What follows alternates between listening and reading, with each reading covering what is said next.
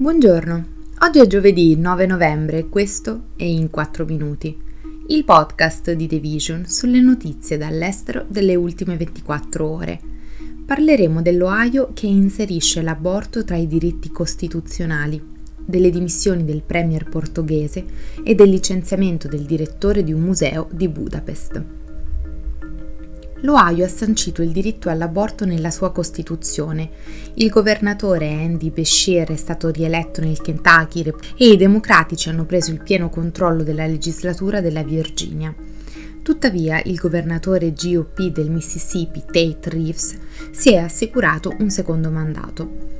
Sono questi i principali risultati delle elezioni statunitensi in alcuni stati che si sono svolte nella giornata di martedì.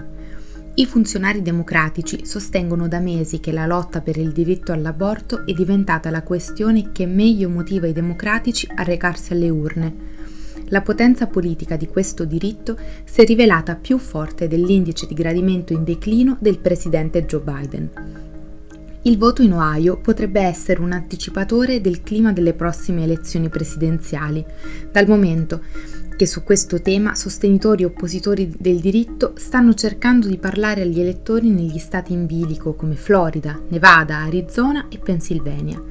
Inoltre, in Ohio, con un margine quasi identico al voto sull'aborto, i cittadini hanno legalizzato l'uso recreativo della marijuana, rendendo lo Stato il 24 a farlo negli States.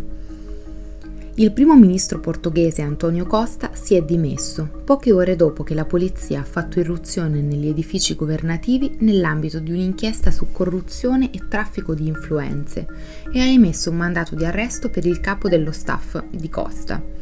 Il Premier, al potere dal 2015, ha dichiarato di essere sorpreso nell'apprendere che sarebbe stato oggetto di un procedimento penale e che nessun atto illecito pesa sulla mia coscienza.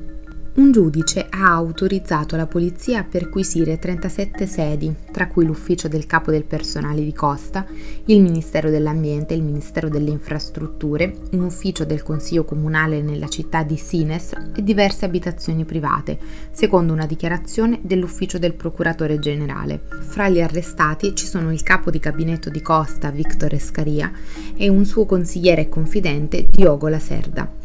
L'indagine riguarda concessioni di esplorazione del litio nel nord del Portogallo, un impianto di produzione di energia a idrogeno e un centro dati a Sines sulla costa meridionale del paese.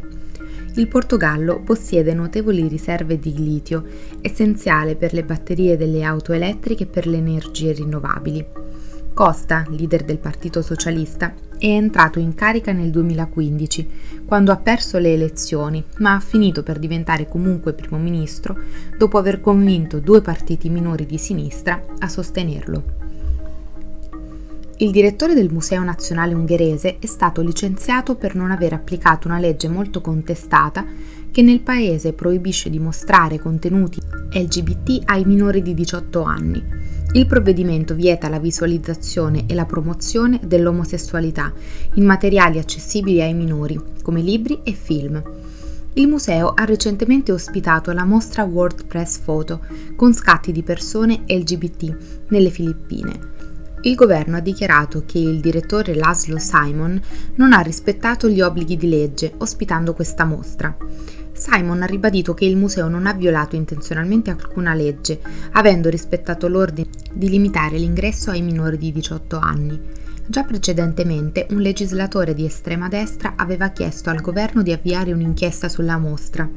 Il direttore esecutivo del WordPress Photo, Jumana El Zain Kuri, ha dichiarato che le immagini non contengono nulla di esplicito o offensivo e che si tratta di un resoconto ponderato e onesto della vita di una comunità di anziani appartenenti alla comunità LGBTQ nelle Filippine e ha fatto sapere che questa era la prima volta che una delle mostre del WordPress Photo veniva censurata in Europa. La fotografa, Anna Reyes Morales, ha spiegato Ciò che è dannoso è limitare la visibilità della comunità LGBT e il suo diritto di esistere e di essere vista. Questo è tutto da The Vision. A domani.